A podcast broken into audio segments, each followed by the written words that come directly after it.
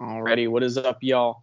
Kevin Kuhn here from Athlete Factors. This is the Athlete Factors podcast, and I have a very, very special guest today. My former cross country and track coach from college. This is Coach Paul Orchard. How you doing today, Coach? Doing well. Awesome, awesome. Well, thank you so much for taking the time to do this. Um, every time I get back home to Cedarville, I try to try to come in and see you. So um, like you mentioned, you know, before we started recording, it, it, doesn't seem like it was that long ago that I was sitting in your office, you know, catching up. But um, a lot has happened since since I was last home uh, chatting with you. So, um, if you will, tell us a little bit about yourself and uh, how you got to the point where you know you were you were you're coaching at Cedarville. Well, wow, let's go back a ways. And, uh, you know, when I was young, grew up playing a lot of sports, but, uh, you know, unlike you, I was not a good athlete. I, I, was small for my size, and uh, probably in eighth grade, I went out for uh, junior high track. Mm. We were living in Germany. My dad was in the Air Force, and so we traveled around a lot. I played youth league football when I was fifth and sixth grade, played basketball in like fifth, sixth grade, those kind of things, baseball, typical things that back in that era somebody my age would have done. And my dad supported that. And so fast forward, it's about the mid 70s, we're in Germany. And uh, football at that point was out of the question with my size. Basketball, you weren't going to make the team. And so track, I knew my dad had run, and I thought I'll run track. And so I did the two longest events that they had back in that time, and that would have been the 800 and the 400. Wow. yeah, that's real long distance. and I joke with people. I say, you know, the 400 then was when you're in eighth grade, it's a sit back and kick. Wait till the very end yeah, they they would line us up. I don't know, they'd put like 20 on the track, and they'd line you up and uh, fire the gun, and you know, the, the good people would take off, and the rest of us would just kind of, like I said, sit back and with 200 to go, try and the race starts. Make, that's right, make up whatever ground we could. So, uh, beautiful. I had a I had a high school track coach at that time that he did a good job recruiting he was from Oregon originally. Wayne Saban was his name, and, and uh, I owe all my running to him at this point because he took an interest in a guy that, like I said, really didn't have any any talent, and uh, he was doing his job recruiting, trying to get his high school team set for the next year. And so he he said, "Hey, would you want to come out and run cross country next year?" And I said, "Yeah, why not?" You know, and, and so that's kind of how my running career started. Um, going into that freshman year, we were on an Army base at the time, Kaiser Kaiserslautern, and we used the Army track. And he had a mileage chart, pre pre internet days, obviously back in the mid 70s. Mm-hmm. And we would go down to the the base gym, preferably once a week, and you log your mileage on this chart. Mm. And you know, I was all proud of myself. I might have got in 15, 20 miles on a week and I was ready to go down and log in, and I'm like, oh my word, these upperclassmen, look what they're doing, man. Hitting some big so, numbers. Oh yeah, you know, just and so yeah, you know, I started running uh, freshman year cross country, and I was on the JV team for the most part. Aspirations of making varsity, but it, it just never happened. And but I had fun. I liked it uh, season ended, and I had my older brother was was going out for wrestling, and they said, "Hey, you ought to come out for wrestling." So I thought, "Hey, why not? I'm 98 pounds. I don't even have to cut weight. You know, I can just go right on in." And, and there were like 6 You're guys. Good to go. Yeah, there were there were six guys at 98, and one oh, of them man. was like a senior. I'm like, dude, how are you a senior at 98? well, he was cutting weight, you know, the rest oh, of us man. just no skill, no strength, or anything else. And I was somewhere around third or fourth man going into the Christmas break, and I thought I'm not going to wrestle. you know, that, just not going to make the team. Not or mm-hmm. be on the team, and I'm not ever going to get a chance to wrestle. And so I mm-hmm. started mm-hmm. just running again. I thought I'll start getting ready for track. Mm. And that's kind of where things just led me to to focus on track. And um, I had a, like I said, I had my high school coach was also my science teacher. Mm. And so I remember going into track season. Um, we used to have a lot of time in the science class where we'd have like individual or small group projects we were working on. And one day he called my name. He said, hey, Would you come up here to the front for a minute? And you know what that's like in high school. Everyone's like, Ooh, you know, you're in trouble. What'd you do? And so I got up there and I'm a little bit nervous myself. And he sits me down and my race was the 3200.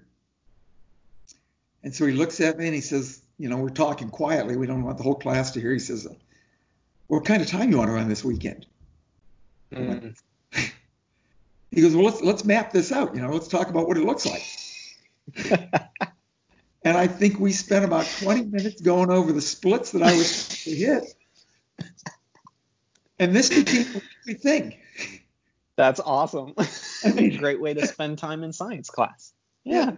perfect. And so yeah, every, every, week he'd call me up there, and uh, and I think my freshman year I ended up running like 10:26 for two miles. Wow. Which you know, pretty happy with that. Good. Yeah, pretty yeah. happy with that, and um, you know, going into my sophomore year he was an Oregon guy, and he was a big Lydiard guy. Back at that era, Arthur Lydiard was was kind of the king of of coaching at that point, and so the whole goal was, you know, you got to do more mileage. You just got to put a lot of mileage in. Mm-hmm. And it was during that time, during the summer prior to my sophomore year, that uh, I started doing what I thought was a lot more mileage. And I would get up in the morning, and I had some other people that we talked about doing morning runs, and we'd occasionally get together. A lot of times, more often than not, these guys bailed on me, and I ended up doing it alone. But you know, looking mm-hmm. back, that was that was kind of a plus when I look at it. I think you know, I tell everybody, hey, you got to be able to do it alone. Mm-hmm. You got to be able to get yourself out and motivate yourself. Mm-hmm. And so going into that year cross country, most of that team previously had either graduated or, or being military families had left. And so we really didn't have any idea who was coming back on the team. Hmm. And as fate would have it, all that mileage paid off for me, and I was our number one cross runner. Wow. And that year going into to cross, they had actually moved. Um, in Germany, you had all these American high schools that were situated where the military bases were, and I don't know, maybe eight, nine, ten of them, something like that.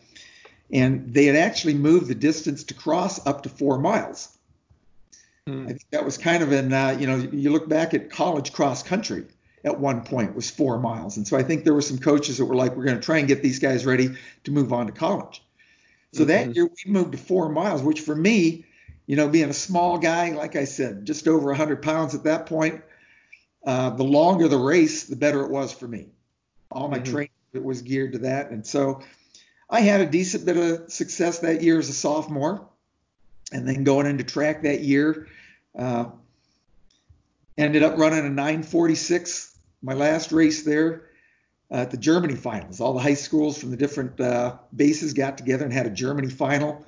I think I was mm-hmm. fourth place at, at 946. Wow. And so that's, uh, and we just loved running. We would mm-hmm. even road races, German Volkslauffs, on days that we had free weekends.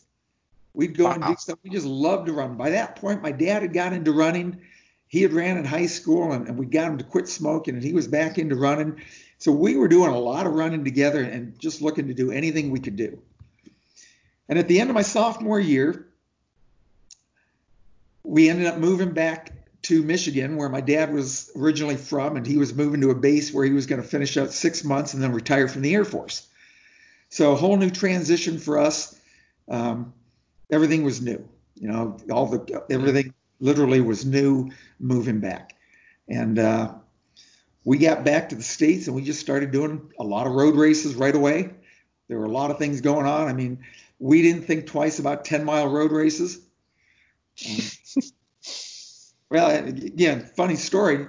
reflecting back on my high school coach, when I came out for cross country as a freshman, like I said, this guy was a Lydiard fan. He didn't think twice about sending us on a 10 mile run. And there were times during cross country, me and a couple other freshmen were five miles out walking along, wondering when we were ever going to get back to camp, back to the gym. And, and more of that time was spent walking. But again, it was a good thing. Looking back, and you know, mm-hmm. we had in this mindset that we needed to do long runs. Mm-hmm.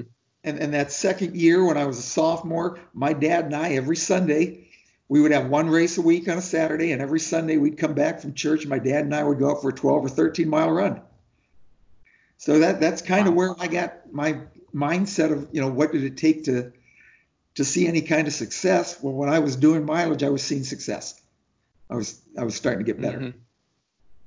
And so yeah, that just kind of continued through high school. I went two more years uh, in Michigan. A guy that was a year ahead of me when we were in Germany. Uh, I'd stayed in contact with him, and he went to Taylor University. And so, as a result of, of Bob Engel, I went to Taylor, put in four and a half years there. Uh, physical education major, wanted to be able to coach at high school, mm-hmm. and uh, graduated in December. So just basically substitute taught for a semester. Got a job in Northern Indiana that next year, teaching and coaching at, at Central Noble uh, High School and Junior High. And uh, during that time, realized liked what I was doing coaching, just wasn't sure I wanted to keep doing it as far as the teaching was concerned. And a good friend of mine, Jay Redding, had just finished up grad school at Indiana mentioned that uh, if I wanted, I could get a grad assistantship. So I applied to IU, got accepted for a teaching grad assistantship. Talked with Sam Bell. Sam said I could help out as a volunteer with track.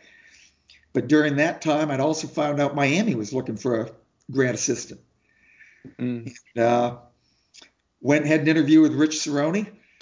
Rich ended up offering me the position, and I took that position. And uh, you know, look at where I am today. Wouldn't wouldn't be where I am today if it weren't for Rich Cerrone. Mm-hmm. So I was able to get my master's degree at Miami. Stuck around an extra year while I was waiting for something to materialize. Um, eventually ended up getting a part-time job at the University of Akron for six years. Um, during that end of that fifth year, I met my wife Wendy. We got married over the summer. Finished another year at Akron, and lo and behold, um, was offered a job at Cedarville that next over that summer. And that that was the fall of 1993 that we came in, and it's been now just finished 27 years here. Wow. And the rest is history. The rest is history. Came in as the the head men's and women's track coach. Elvin King was the men's and women's cross country coach. Nice. So he was my assistant during track for 10 years. And then he gave up the men's cross country by that point, Jeff Bolander had come in as our assistant, and uh, Pete Reese said, "You've got a choice. You can stay on as head track coach, or you can take over men's cross country." And I hmm. looked at Pete. I said, "Pete, I'm a distance guy." I said, "I love what I've done with track." I said, "But I, am a distance guy. I want to work mm-hmm. the distance runners." And it's been the most fun of my life since I took over cross country. That's all I can say. Nice. Well, I uh, I know I had an awesome time, and I did not enjoy. Uh, I'm not a huge fan of of mileage. Like, uh, I think I think you were well aware that uh, there were some of us on the team who who um, were a little less thrilled about high mileage, but like doing doing the mileage was not the highlight for me but being on the team was absolutely a blast and and I loved it. And um yeah cross country and track were were both incredible. So um and I know a lot of guys who would agree. In fact a lot I wouldn't say a lot a few guys I've I've had as guests on the podcast. So I've already had um Judd Bricker and uh, Justin Herbert who you know were both teammates and uh, and athletes of yours. So um, yeah, I know they all loved it too. So yeah, so awesome. Let's jump into um, a little bit of, I guess, your coaching philosophy. Um, so, what's what's really interesting is those two guys, Justin and Judd. Um, personality wise, um, interests outside of running, um, maturity level, uh, professional goals, academic goals couldn't couldn't be uh, very opposite ends of the spectrum, let's say, right? like especially when you contrast that to say someone like me. Like we're all so different. So how do you go about coaching a group of athletes who are at least in theory they're all focused on the same uh, team goal or or like everybody wants to run faster, everybody wants to get better. But in college, you've got freshmen coming in who are basically kids, and then you've got seniors who may already be married and have jobs and careers lined up. Like, how do you get everyone to gel together? How do you coach a group of people who can be so vastly different in in so many different variables? Well, that's that's probably the fun of it, uh, getting to know everybody and, and understanding a little bit about them. Certainly, you know, as I remember back to your era, you were not going to come in and do 80 miles a week as a freshman. And I think you have to realize that. You have to realize everybody's a little bit different, but you mm-hmm. take where they're at and you try and help them understand what they need to do to get better. And I think if, if you look at it and say, my goal as a coach is to help you get better, it's not necessarily about my way of doing things. And, and if you don't do it my way, then hit the highway. Mm-hmm. Um, you know, I look when I got started running, I didn't know any better, and I just put my trust in the coach. And I thought, well, mm-hmm. if this mm-hmm. guy's got us doing 70 miles a week, then that must be what what we have to do. And so, mm-hmm. from my perspective, that's what was already ingrained in me. But I've realized over the years that, that some people aren't coming from that. And you've mm-hmm. got to take them where they're at, and you've got to help them realize you know, what does it take to be the best runner that you can be? And realize everybody's not going to be the same. Mm-hmm. You know, you had some really good races in five miles, but we had to realize that it wasn't going to be doing 80 miles a week. and yep. that, you know, yeah. there was nothing sacred about the mileage, but we had to find what worked for you. And that's that's the challenge with everybody every year. You know, I look at the, the people we've had you know, we had a, a group of guys, you know, Judd's brother, Matt, mm-hmm. basically changed my whole perspective of coaching. Yeah. And my mindset was what helped me when I was in high school, and that was those 70 mile weeks, which to me seemed like a lot. And it mm-hmm. was at that time. And for a lot of people, that would be a lot. But when when Matt was doing 120 miles a week, you know, that's a game changer in terms of refocusing and, and, and readjusting your perspective. Yeah. And we told everyone else, we said, you know, it works for him. Yep. And I think a lot of you would see a benefit by doing more, but I'm not saying you got to do 120 miles a week. And what that led to was a group of guys in that 2011 12 era that started doing anywhere from 80 to 100 miles a week. Mm-hmm. And for them, that made all the difference. Yeah. We had guys that were running 28 minutes for five miles suddenly running mid 25s. Wow. Yeah. And as much as I would like to see that, it doesn't necessarily mean it's going to work for everybody. I mean, there, has been, you know, call it collateral damage or whatever along the way. You know, we mm-hmm. had the one year there in 2012 where we had over 10 people that were hitting 100 miles a week.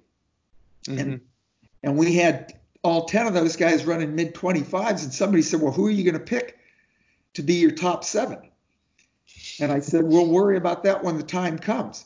Well, mm-hmm. when the mm-hmm. time came, we had basically seven runners left that were standing pretty much. Yeah. You know, and some of that we got hurt maybe from the mileage. We had misfortune along the way. Jacob Doobie did a morning run and tripped over a curve and, and busted his kneecap. Mm-hmm. And that was nothing as far as the mileage was concerned. But things happened along the way, and but everybody was so focused Mhm. on on being the best they could, and they were looking at what everyone else was doing. right. They weren't necessarily saying, well, you know, I'm going to try and beat Brooker. That wasn't even on their radar. Yeah. But they're like, I can beat these other guys, and I want to be one of the top seven. hmm But but it took some time, and you know, I you had Joe Nemec on recently, and I'm Yep. humbled, humbled to think that I could even remotely follow up from from what he did on.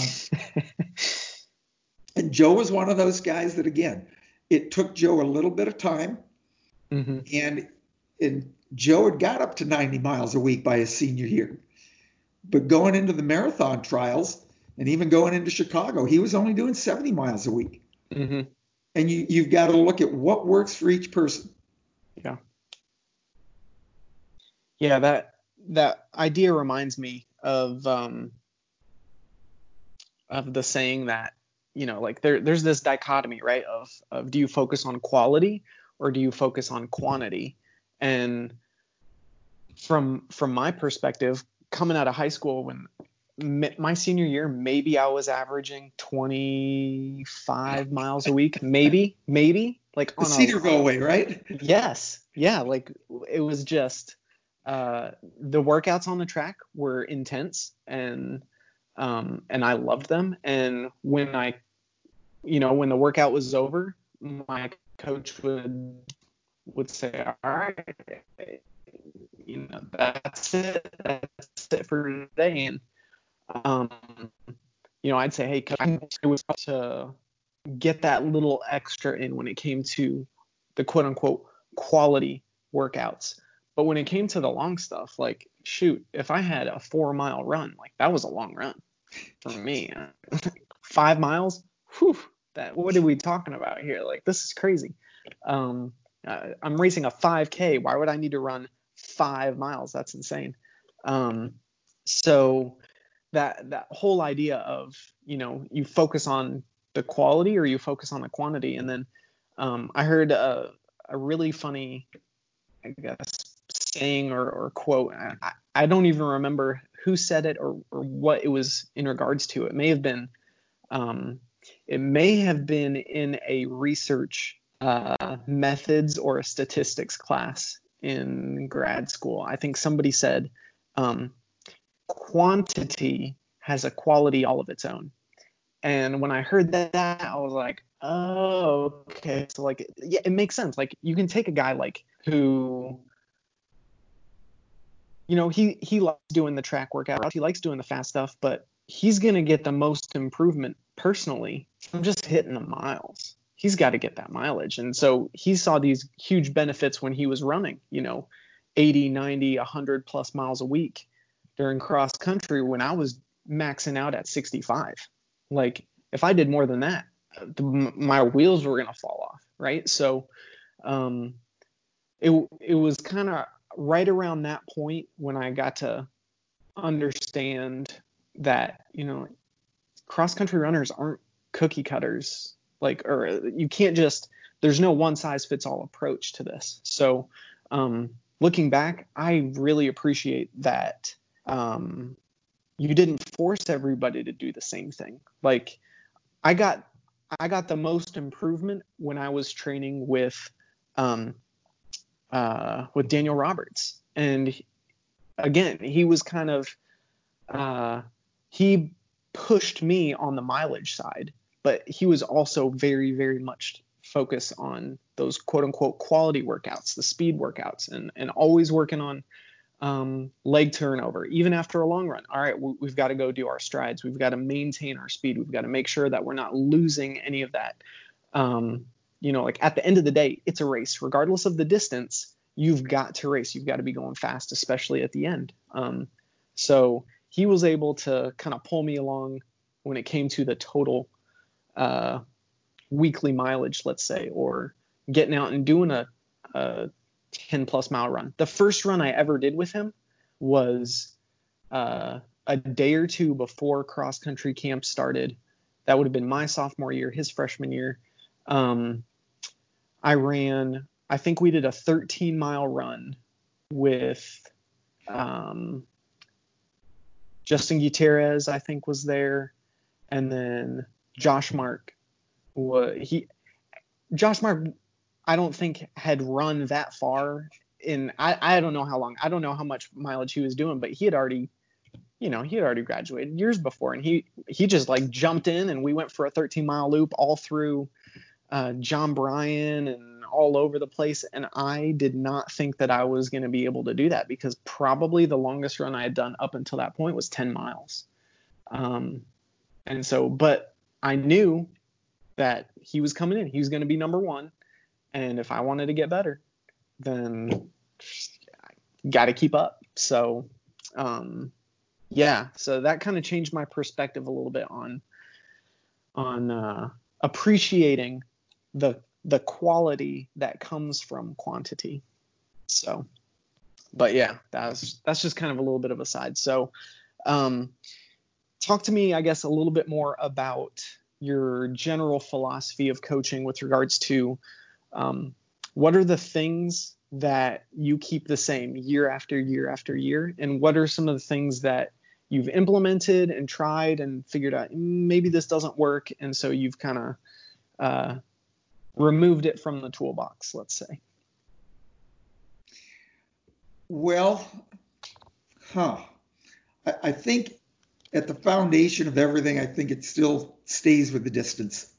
Mm-hmm. We're, at a, we're at a phase right now with everybody where even with all of this uh, coronavirus, we were done with school the middle of March. And I mentioned to everybody, I said, you can take a little time off. I said, what it basically does is if you take time off now, coming off of indoor, it gives you a longer opportunity to build that base going into cross country. Mm-hmm. And I still believe that aerobically, to get yourself to that point where you get a lot of mileage, there are things that are going to happen physiologically that you cannot you cannot make up for once the season begins. Mm-hmm.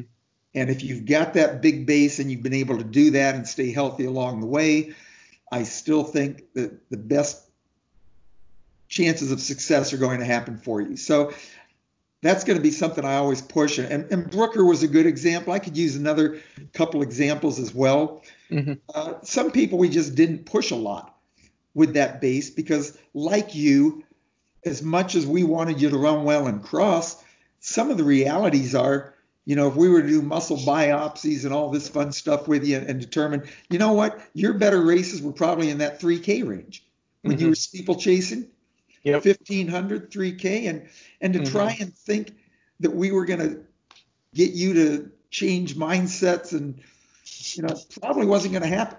Mm-hmm. So and thank goodness for someone like Daniel Roberts coming along. Yep. I don't remember too many guys that, that have brought the intensity that guy brought in everything he did. Everything. honestly. I mean, oh, yeah. his mindset was like,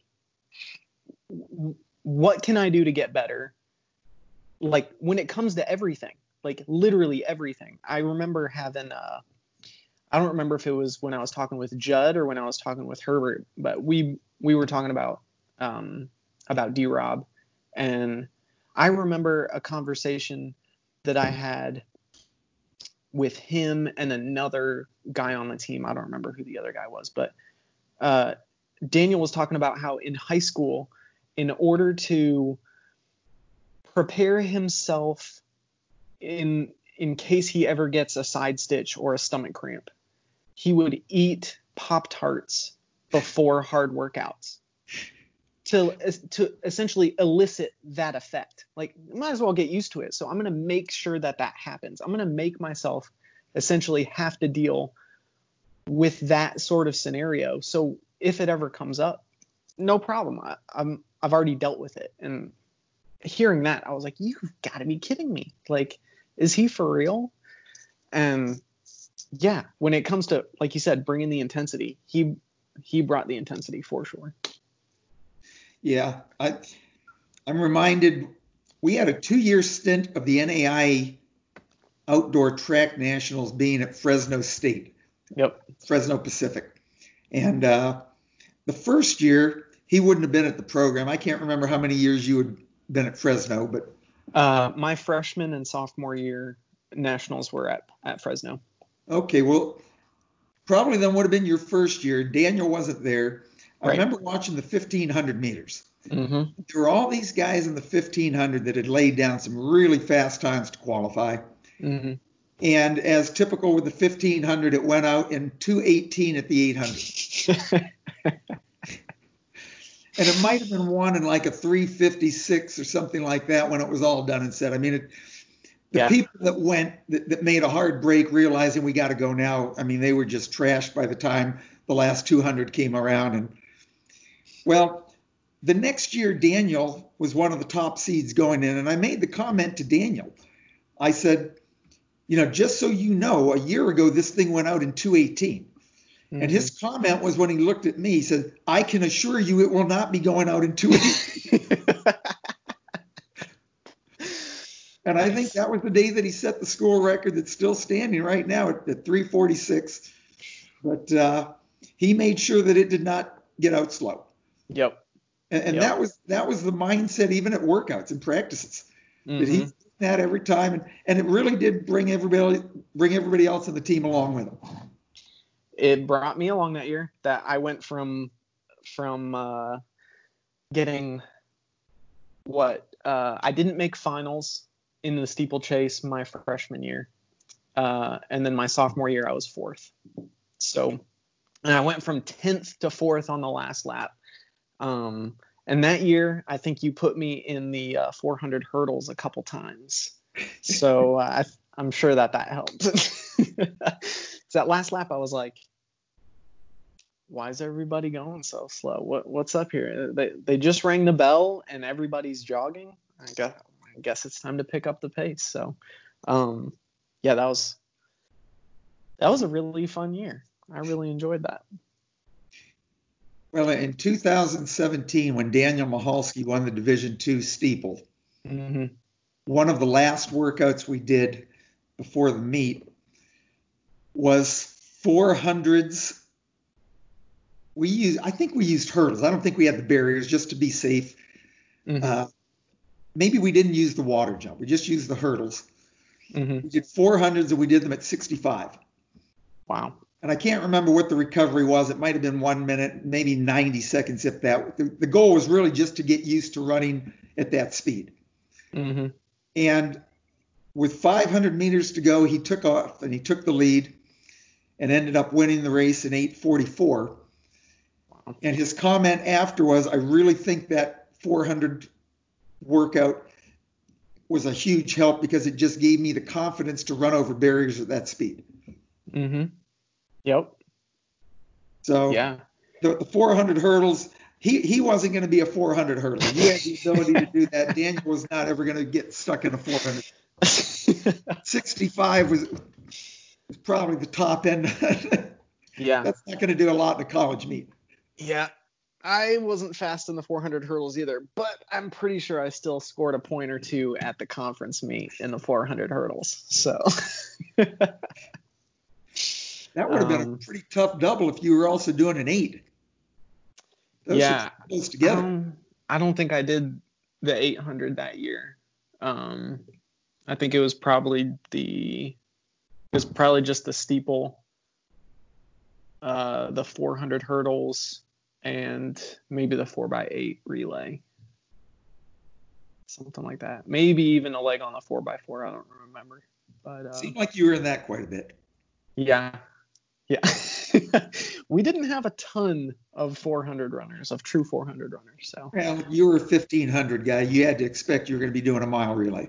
yep. yep. That's true. That's true. I was I was pretty much just an 800 runner out of out of high school. So, um, whereas most people get uh, go in, I guess, longer distance as they uh, as they progress through high school, I got shorter and shorter and shorter. So I was a two two miler my freshman year, and then two mile, one mile my sophomore year, and then one mile 800 my junior year, and then pretty much just the 800 my senior year. So, um, and then college, I started bumping back up, going back the opposite direction. So, um, yeah, weird how that works, I guess. Well, Cedar Cliff High School has provided quite the array of athletes, and probably a good number of them finished college in events that they had no idea they'd be running when they were in high school. Yep. Yep. Elizabeth Piles didn't even run in high school. Uh, I mean, she did track, but no cross country, and she phenomenal athlete, phenomenal runner. Um, yeah, McCaw, Harding, little little running in college. Um, who else? Might have might have a couple coming up. Who knows? We'll see. Coming up, yeah. We've had some sprinters. We've had a lot of people in the shorter things as well. Mm-hmm. Mm-hmm. Right now, um, oh, I'm drawing a blank on his name. Seth. I'll, I'll remember it as soon as we check out of here. that's, that's, the way my mind's going lately. Not a good thing. I hear you. So, uh, you you brought up Corona, and that was one of the things that I, am really curious to hear your perspective on. I've been talking uh, to a lot of people about this. Just you know, wh- how do you think this is going to affect collegiate sports going forward? And and one thing I think that is perhaps overlooked is how does this affect recruiting? How does this affect not only like the, the competition and the training because that that changes things big time, but like how do you get kids to commit to coming and running for you if like there's no guarantee that they're you know like there was no track season this year right? So how do you how do you get kids to commit? What does that even look like?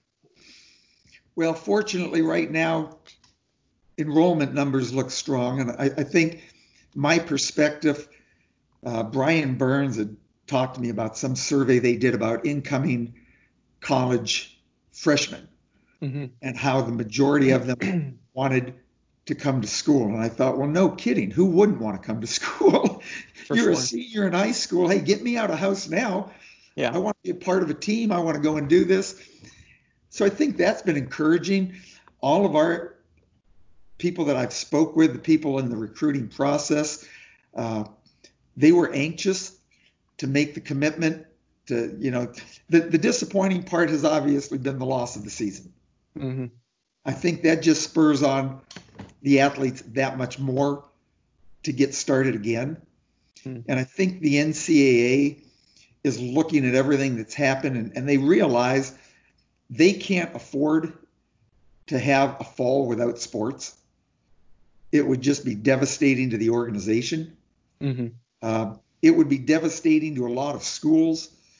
Um, but I think to the organization, to the NCAA, for them not to, I mean, it's been such a huge loss of revenue currently without that basketball tournament. Right. And so I think the notion right now, we're moving forward at Cedarville with plans to start in the fall. Hmm. Um, and whatever the NCAA does, I think we'll have classes on campus. But if the NCAA were to say we're not having fall sports, then that would have an impact on student enrollment. And, and I have heard people say that they may take a year off and wait for that to pass over rather than come in and, and not have that season to run as well or, or do whatever sport it is. Uh-huh. So I think the NCAA is, is going to look and see, you know, what can we do to make this a reality? Mm-hmm. We, we cannot afford to not have fall sports. Mm-hmm. Yeah. Financial suicide to not not make it happen. Mm-hmm. Gotcha. So the recruiting, I guess, hasn't hasn't affected you, I guess, too much, which is nice. Uh, how is it changing? Um, I mean, you you mentioned that uh, when uh, when there was no outdoor season, you know, you, you basically given the runners a little instruction. Hey, take time off now, and then start start prepping for you know fall cross country. Um, is there any other way that that you've kind of changed your your plan and your build up for upcoming cross country or or indoor and outdoor for next year? I've really pushed probably more this idea of hey, you have a great opportunity now to train. Mm. think of a typical college season, anyways, how difficult that can become when you're looking at cross country, indoor, and outdoor. Mm-hmm. When do you really have an opportunity to have such a large window of training time without the the idea of racing? Yeah. I mean, even road racing right now has not even been an option. Mm-hmm. And so here's this window that, that people have, and I've encouraged them. I said, take advantage of it. You don't have to go out and really hammer the miles, but if you get the miles in, you're going to benefit from that. Mm-hmm. So I've promoted that a lot more, and I think the people that we've had that are coming back have been in that mindset, and even the freshmen that we left last season with, we're really starting to th- see things come together. Mm-hmm. To me, that was so disappointing because I thought we're going to really see some good things happen in the spring. We were right on the edge of that on indoor, and I, I was really confident. And then it's just like shut everything down. Yep. But I think for some of them, it is motivating. They look at that as, you know, we lost an opportunity, but now we've got a chance here to do something. Mm-hmm. Most people weren't working. Classes were minimal, even with Mhm. Zoom sessions. Most faculty weren't having Zoom at the normal time. Mm-hmm. So people had a lot of time. Now, Mm-hmm. whether they took advantage of that or maybe they just used the chance to, and, and even if they got caught up with, with rest, you know, when you think of our normal season ended for the most part after the first weekend of, of May. And then if you were lucky enough to make it to the Nationals, right now we would have been down in Texas this weekend. Mm-hmm. You know, Trent had run 8:59 last year and was at Nationals, so I had every reason to believe he was going to be back there again. Mm-hmm. We would have been down there right now. Yep. And if if he were a normal, you know, undergrad, he'd take a couple weeks off, and now you're into the middle of June. Mm-hmm. So you're looking at a, at a shorter window of opportunity for the typical college student. But I think this hopefully has given us a good opportunity. Yeah.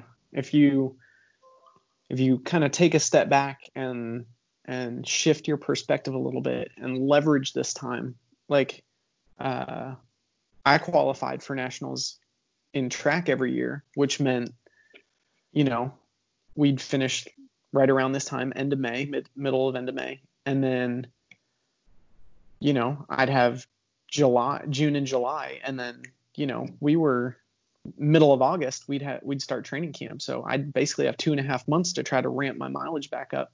Um, yeah, if I had four, five, six months to just focus on on getting some solid, consistent mileage in, who knows how much more mileage I would have been able to handle during the season. Um, you know, I think about that now. Like maybe I could only handle 60, 65 miles a week because, um, you know, I, the shift from training for the 800 or the 1500 or the 3K steeplechase to the 8K or 10K, like there's a, for me, that was a huge difference in in the type of training I was doing and the volume of training that I was doing. And um, yeah, I think shifting your perspective and uh, instead of being like, man, what a wasted opportunity. I didn't get to run outdoor track like this. You know, this really stinks. And shift your mindset to, I can leverage this to have, you know, my best training block ever for cross country or or even to leverage that and then you know cross country and indoor track and outdoor track next year. Um that could be huge you know? So that's uh i hadn't i hadn't really thought about that too much. I was kind of just like man these these kids are missing out on this track season. That's got to be awful. They must feel just you know like so robbed of something. Um and you know i'm sure a lot of people feel that way but without a coach like you telling them hey this is an opportunity like who knows what they'd be doing like they might be sitting on their uh, on their couch right now watching netflix instead of you know hitting the pavement so that's yeah that's pretty awesome Yeah, in, in my perfect world, these guys would be doing a whole lot more mileage. And again, it, it, for the most part, they're coming from programs where they never did that, and it's just getting their mindset to that. We Mhm. certainly have some great examples with alums that uh, I can always turn to, and I always do. You know, Sergio is a good example of a guy, even now, You know, when you're doing 120 miles a week regularly, yeah, when you back down to 60 miles a week, mm, that's you know, our guys are taking time off and doing 30 miles a week, and then they're taking a month to get back up to 70 miles a week. hmm But if you're putting the mileage in year round, and, and this was, again, Matt Brooker was another example of that. If you're doing that year round, your easy weeks are still going to be what a lot of people, but, but there's a huge advantage to that. hmm And I was down at the Tennessee Relays one year, and Erin Neas came down to run. And by that point, she had already run probably in an Olympic trials marathon, but she was doing a 1500 for just training. Wow, And I think that day she probably went like 420. And she went up to eat with us afterwards. And I remember Lydia Wong was with us, and Lydia Wong was running really well. And Mhm. uh, Erin looked over at Lydia and said, The nice thing about doing 100 mile weeks is when you cut back to 70, you feel really good. She goes, you, you feel really refreshed. And I thought, you know what? That's a great way to look at it.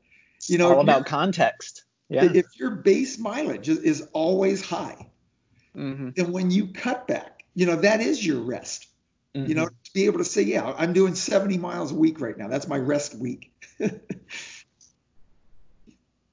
but I think that's that's often the problem that many of our kids get into is, is that they take and they figure they need to have a couple weeks easy. And for them, if you're only doing 60 or 70, you're cutting down to 30, and that's really not not very productive. And then you're taking too long for fear of injury to build back up. Yep. Yep. Yeah. That's a struggle. Especially for people who, like me, I assumed that uh, there was just there's a there's a ceiling for me mileage wise where my body just cannot handle it if I go over that. Instead of um, you know, now I understand. Well, there were a lot of other variables related to that. Was I doing, you know, strength training to to mitigate some of that stress?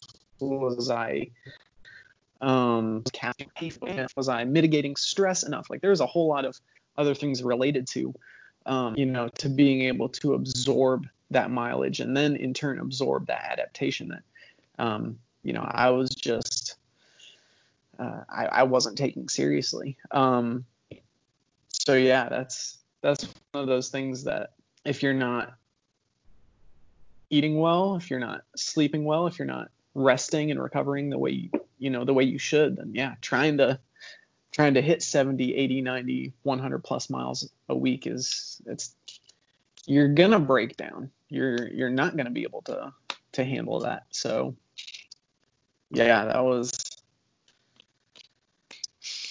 I think um, Matt Brooker, when I was living in Indianapolis during my uh, right after my graduate internship with the Indiana Invaders, um, he came through to run a road race there, uh, and he actually he stayed at my apartment. And um, one thing that I really appreciated about him is he was he was very very keyed in to what he needed to do outside of running to maximize his running. And so um, we stayed up, uh, I think, the day after so that he could just pick my brain about, like, hey, nutrition wise, what do I need to do? Hey, what do I need to do for my soft tissue to make sure that, you know, I'm not building too much tension in certain areas? Like, um, what if I'm having back pain? What do I do? What if I'm having this issue? And like, um, very similarly to um, to Daniel Roberts, the intensity when it came to not just the training, but the things outside of training. And I I was really impressed by that. I thought, like, man, why didn't I do that as you know to this same degree back when I was running? And um, you know, shoulda, woulda, coulda is a is a game you can never win. Um, but uh, it's interesting to think about. So Yeah, that you know, when I think about that, and Matt did, you're right. I mean, there was never a guy spent as much time in the training room Mm-hmm. and it had nothing to do with an injury. Yep. And the, the concern we always had, and I know Coach Bolander would, would try and tell me how much Matt should and shouldn't run during track season. Mm. And I'm like, well, it doesn't matter what I tell him anyways, because he's going to still go. so, you know, you can, you can sit there and say, well, he can't do that much, you know, but whatever. yeah. But Matt took and, and did all of those things well. And I think, you know, as much as I can harp on it, as much as I can talk about mileage and eating and sleep, when you get somebody on the team that others see having that degree of success and they can see what he's doing.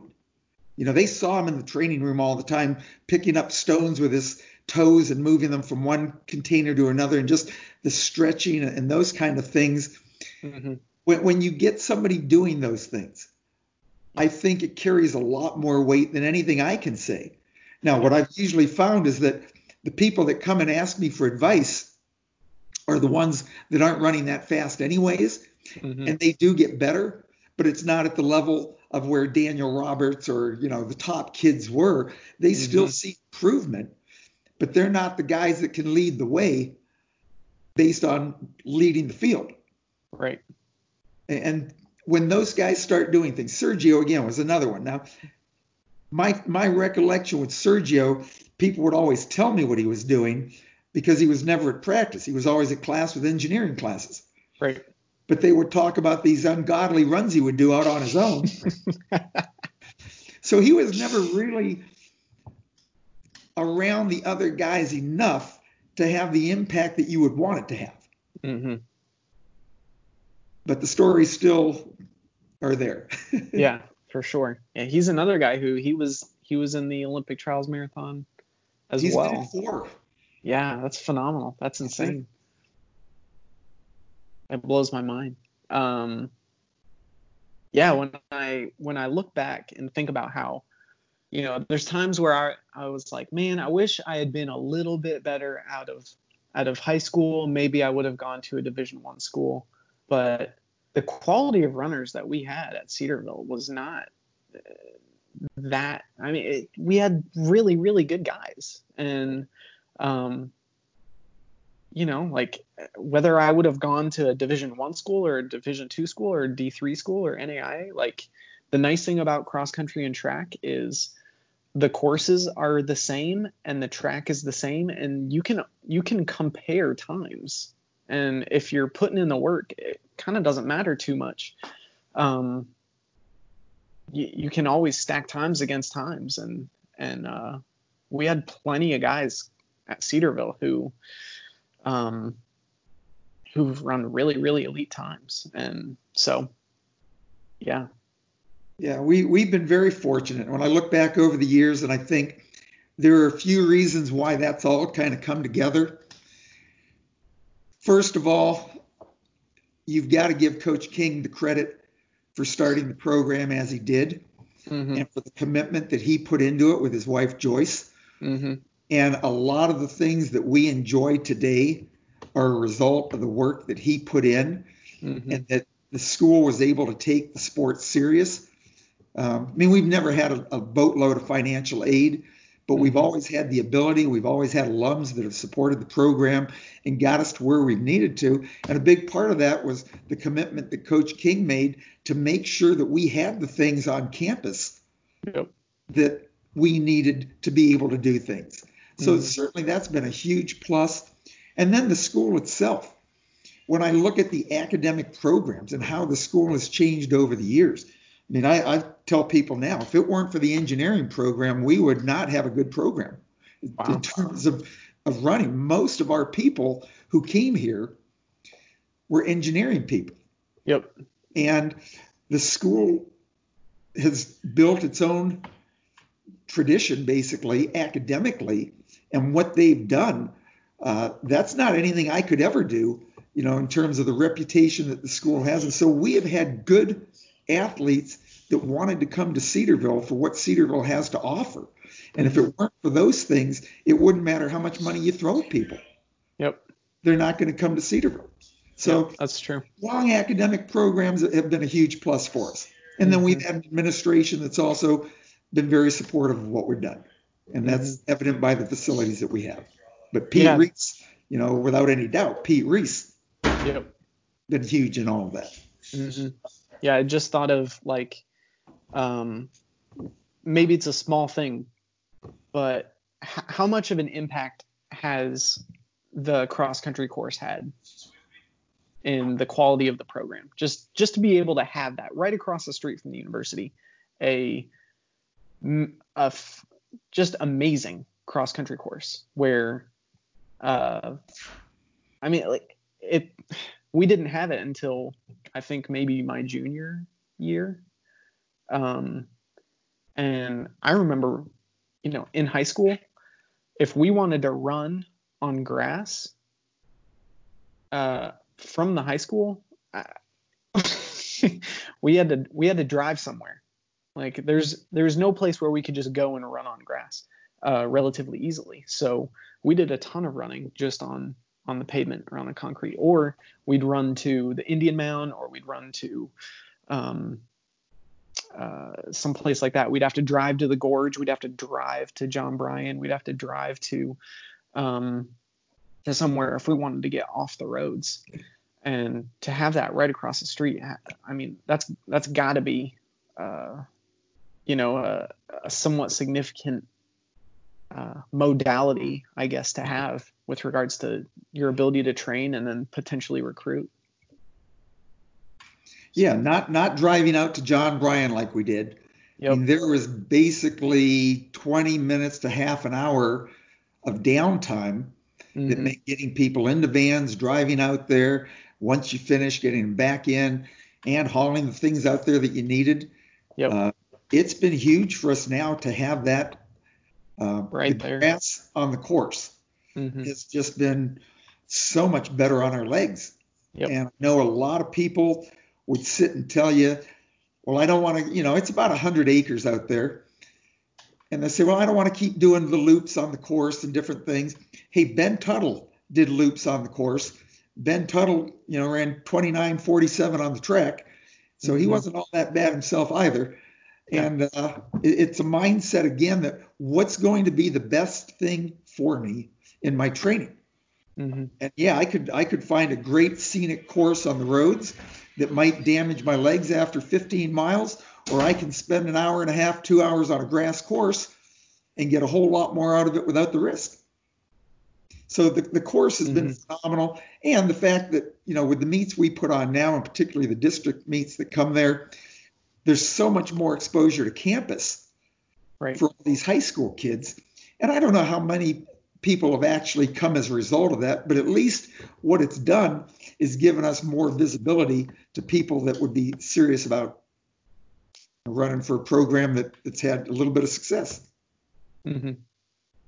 Yep.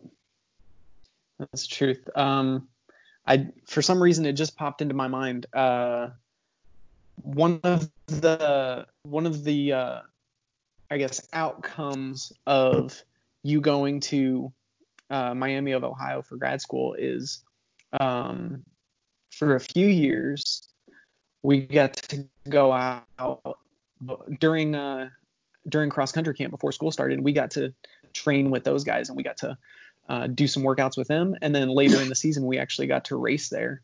And uh, I, I always thought that was, you know, and then during track, we'd get race there as well. But I thought that was one of the coolest. It's extremely competitive, but it's also very, very tight knit, and everybody. Um, we understand that we all get better if we're if we're pushing each other and training with each other and so um, i just wanted to bring that up as as you know something that i really appreciated. It was always fun to do to go you know to to oxford and to be able to run with these division one guys and and mix it up with them and then um, get a giant pizza afterwards. Like those that pizza that we got i mean it was just it fed the whole team. Um, was fantastic. So uh, that just popped into my head as you know one of my one of my favorite memories from cross country is just being able to to go and do that. One of the one of the things that you know bugged me at the time was we'd show up and we'd be running with with the Miami guys and they'd all be you know, they were allowed to take off their shirts, but because we were Cedarville, we weren't allowed to take off our shirts. We were running in the sun. It's hot. It's you know, it's August in Ohio and it's humid and ugh, had to wear our shirts because you know because we're Cedarville. Crack me well, up. it's funny you, bring all that up, and again, just a lot of things we can't do that the NCAA won't let us do, and it's not a huge Mm. deal. Going down to Miami was always a lot of fun, but Yeah. uh, you know, like you had mentioned earlier, debating if you'd run a little faster, maybe going to Division One, and we get a lot of kids like you. Uh, we don't get many like Daniel Roberts. We get very few Mhm. like Daniel Roberts Yeah. but a lot of kids that are fast enough that could go and run at a division one school. Hmm and a lot of times i think this mindset is all of a sudden you come to cedarville and back when we were in the naia there's some notion about well it's a church based you know small college and so the expectations aren't that high. And i guess what i wanted to do early on there was get you guys realizing hey you could have been at division one schools hmm and you need to have that expectation that this is where you belong. Yep. and that you're training you know you can run with these people and the expectation that you can race with these people. And so that was you know we still talk about that today. I said it's not the name on your uniform. Hmm you know you've got enough personal pride from your own background. You know hopefully you just realize it doesn't matter you know if somebody's wearing an ohio state jersey or not. Yeah maybe they've got a faster time but you've got to set that expectation level that why can't i get better Yep. and that that, that really gets back you know we talk about what do i try and do to, to bring all these guys together um, help them be the best they can be hmm and, and I'm an optimistic guy when we work with them. You know, we got guys that you would like to think they would have this notion I'm coming here to try and get better. hmm And if they do that, you know, that's the fun part. Watching that happen. hmm You watching you place in the steeplechase. hmm What a thrill. Yeah. You know, what a thrill watching those things happen. Yep. That And- was a that was a good year. I actually I won uh at at Miami of Ohio Mhm. earlier that year and I was that was huge for me because I was like I'm running against division 1 steeplechase runners who've qualified for nationals in division 1 and I just beat everyone. That was like such a uh that was a powerful moment for me because that you know that gave me some some confidence going into uh, NAIA nationals, and uh, yeah, that was huge. Another one, uh, I won that same year. I think we went down to Baylor. We we got on a bus and drove down to Baylor, which was another huge Division One meet, and I won the steeplechase there too. And so it was, um, like you said, like you don't have to you don't have to go to to a Division One school to run at a super elite level. And so, um, yeah, a lot of that was was that reinforced coaching every day. Hey, we, we got to put in the work and having really good training partners like Judd and like Daniel Roberts. And um, yeah, when everybody buys in and they're not trying to fight each other to to be the most important one on the team, but everybody's pushing each other to to get faster, you end up with some really good things. So, Well, I'd have to throw a shout out into Jeff Bolander. mm, Uh, you know, I was 10 years as, as the men's and women's track coach. And so I knew when he took over what the budget was and all those good things. And, and I've said even to this day, you know, I don't know where he gets some of the money from to do some of the things we do. I mhm, don't question because I've been the beneficiary of a lot of these nice trips when he sent me out to California and, and we've been able to do some of those. yeah, And a lot of that is this idea again that you know we want to bring people in, we want them to get better, and as they get better, we're going to give them the chance to run against the best competition we can put them in. hmm And those are the kind of things, you know, when he took you guys down to Baylor, I think I, I took Daniel Roberts to Wittenberg that weekend or something like that. But uh, you know, giving you guys the chance to, to run good competition. And that's Yeah, what we've really tried to do is, is put you in an environment, you know, Mhm. get you ready for it, put you in that environment, and then give you the chance. And that's all you can really ask as an athlete. Give me a chance to run. hmm That's it. Yeah. that was that meet at Baylor. Like the we got to see uh, Sanya Richards Ross. She was training there. We got to see Jeremy Wariner. We got to see all these other amazing 400 runners and sprint athletes.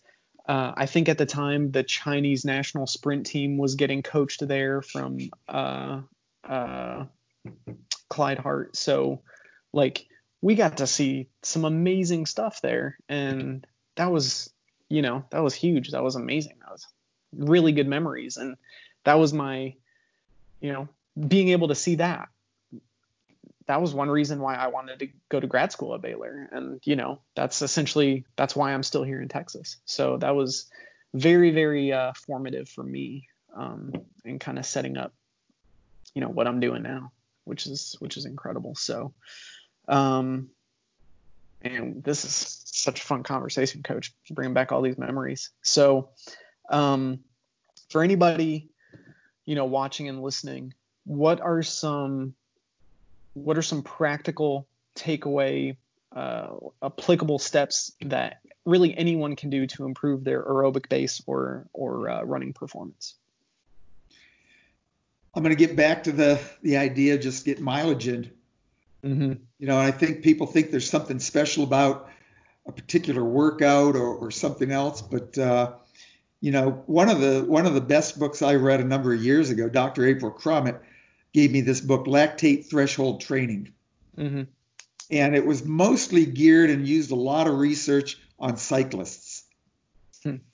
And I I still every summer like to turn the TV on and watch the Tour de France. What a phenomenal group of athletes. Yeah. And when you think of what they do for three weeks, but they do that every day. Mm-hmm. I mean, that's not something that all of a sudden they're riding enormous amounts of mileage and and they'll talk about their off day. And one of their off days, they'll all get together for a hundred mile easy ride. wow. And it's this notion that you've you've stepped your body up to a level where it just becomes normal. Mm-hmm. And if you go out every day and all you've been doing is 20 miles a week and you start doing 30 miles a week, there doesn't have to be anything fast. Now, eventually, those things have to happen as well. Mm-hmm. But as you just start going out and doing more regularly, the adaptation that takes place with your body, you're mm-hmm. going to see a benefit from that. And, and that's that's the real thing. Like I said, when I was in high school and started it off, we just started doing more mileage. I was doing you know, I was a, the rarity of a guy who was pre sophomore in high school, and I was a young sophomore. I was 15 years old all through my sophomore year, and basically, uh, you know, doing anywhere from 60 to 70 miles a week, and you know, dropped my two mile from my freshman year from a 1026 to a 946. Mm-hmm. And that was basically a result of just doing more mileage. Mm-hmm. Now, other things happened along the way, and you understand all that as far as you know, the different types of workouts. But yeah, it, it wouldn't have happened without the mileage base. I'm, I'm convinced of that. Right. Gotcha. Well, for some people, that's uh, that's a tough pill to swallow, but but for the people who who want to get better, like I think you've got to be willing to do that. You've got to be willing to to you got to put more mileage in. You got to put more time under tension in, and uh, the the fun uh, or super memorable, super intense training sessions, uh, you get more of those, or you can you can absorb more from that if you've got that solid base underneath your belt. Like you've you've got to you've got to have that solid base. Like um, I think it's pretty cliche, but you know um, the idea that like the you you want to peak really high, you want to have a really really solid end of the season performance, then the wider your base, the wider your foundation, you know, the taller you can build that pyramid. And uh I, you can't really argue with that. Like you want to be able to to be there at the end of the season, then you've got to have that solid foundation built from from as far out as you can. So yeah, that's good stuff. So let's say somebody's watching this and they're in high school and they've got an interest in uh, in Cedarville, or somebody has a question for you, or somebody wants to be able to to follow the team, how how do they go about either reaching out to you or uh, or following the team? We probably need to do a little better job with our social media, and that's on me. we have given over on occasion access to the uh, there's a Facebook account. I guess I'm the one who's supposed to be doing the Twitter, and that mm. just really hasn't happened. But uh, you know, it's a new year, and with the new year, we all have these new ambitions. So mm-hmm. maybe I'll make that another goal here to to get going with that. But uh,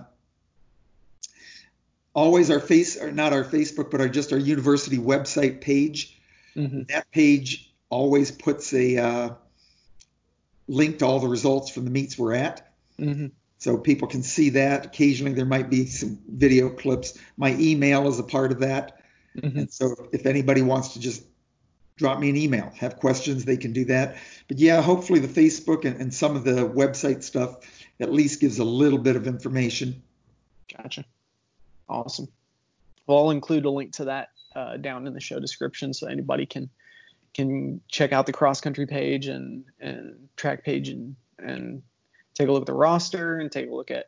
I assume there's like a recruiting uh, form that they can they can access from from the athletics website? There there may be links to all of that.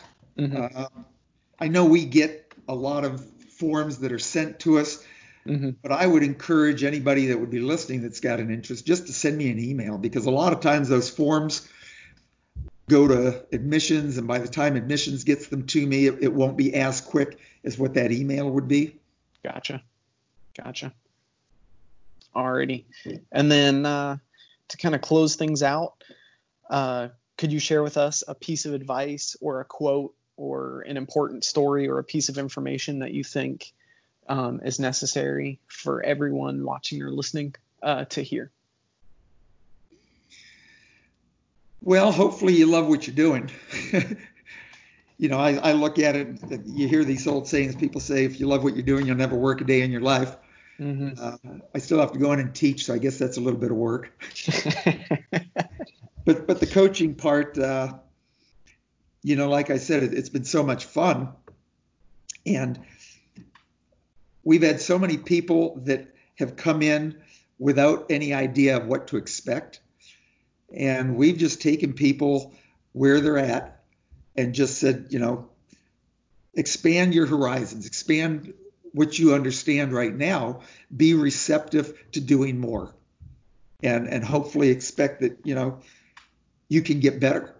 Mm-hmm. You know, Mike Marsh, always a classic example of a guy that came in and and just did more than you would ever have expected. You know, mm-hmm. the number of national championships that guy's qualified for. Yep. Um, but again, it was because you know he wanted to do better. Mm-hmm. And that's what I would say. Have fun with it.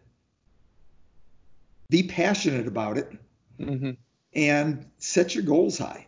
Most yeah. people don't hit goals because they don't set the goals. They don't mm-hmm. work toward those goals.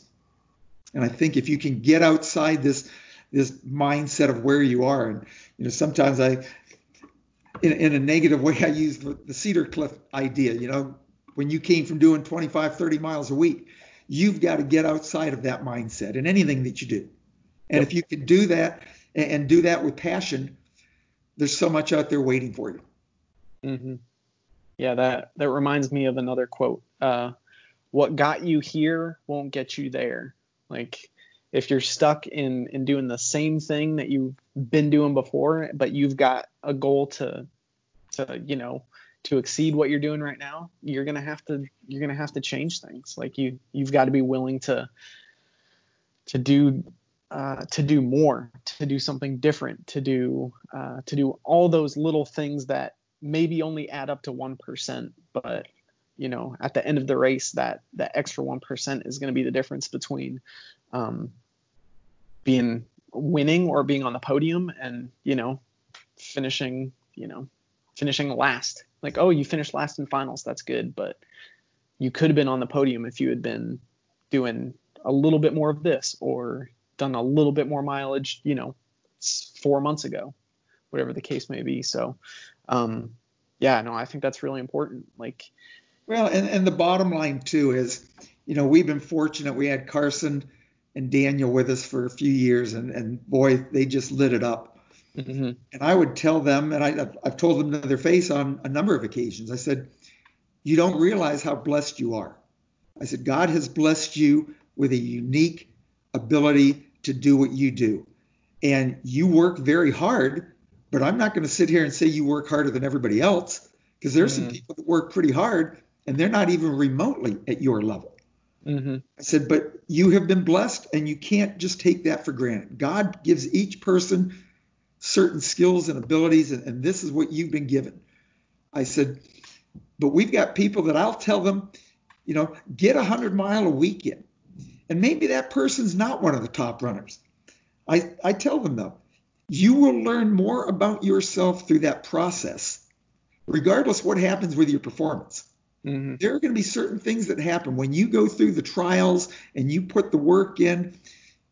There's something to be learned from that process, and that's worth more sometimes than what you gain from it physically. Mm. Isn't that the truth? you learn, I think, doing something like that puts a lot of other things in life into perspective. Like when you can deal with, uh, with the level of, of physical stress that a super high mileage week puts you through, you understand what's important in life. You understand what's a priority to you. You understand uh, I'm not going to waste my time worrying about about this situation. This is not a priority. What's important is my relationships with my teammates. What's important is my relationships with um, with my friends and family. It's you know uh, I need to focus on school. I need to focus on the things that are going to keep me healthy. I don't need to worry about you know this other thing that's really in the grand scheme of things. It's not important. And when you're when you're focused on achieving a goal, I think it helps put everything else in life into perspective. Mm-hmm. So, Absolutely. That's huge. Anyway, coach, thank you again for taking the time to do this. This has been my pleasure. It's been an absolute blast. It's brought up a lot of a lot of old memories, a lot of fond memories, a lot of really fun times, a lot of times where uh, yeah, it's just stuff I haven't thought about in years, and so that's that's been a lot of uh, it's been a lot of fun. So, um, best of luck to you and the team this upcoming uh, cross country season. Um, and yeah, keep uh, keep up the great work. And yeah, that's pretty much it. Thanks again. I really appreciate it, Coach. All right. Best wishes. Thank you. Alrighty, all. Thanks for watching and listening. And tune in next week for the next episode. Adios.